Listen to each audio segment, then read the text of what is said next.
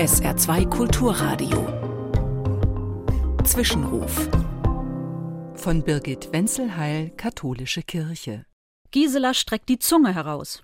Ewald blickt versonnen. Edda hat ihren schönsten Hut angezogen. Und Gertrud küsst ihr Kuscheltier. Sie sind zwischen siebzig und hundert Jahre alt und auf Fotos von Johannes Biechmann zu sehen.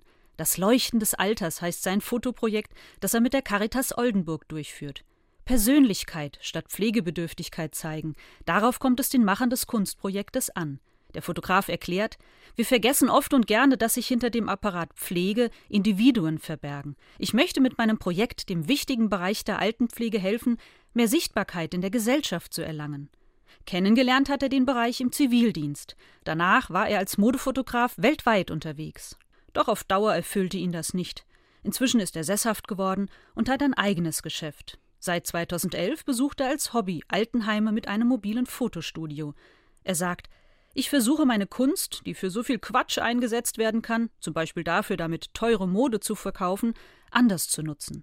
Ich versuche, Seelen zu fotografieren und auch mit Seele zu fotografieren.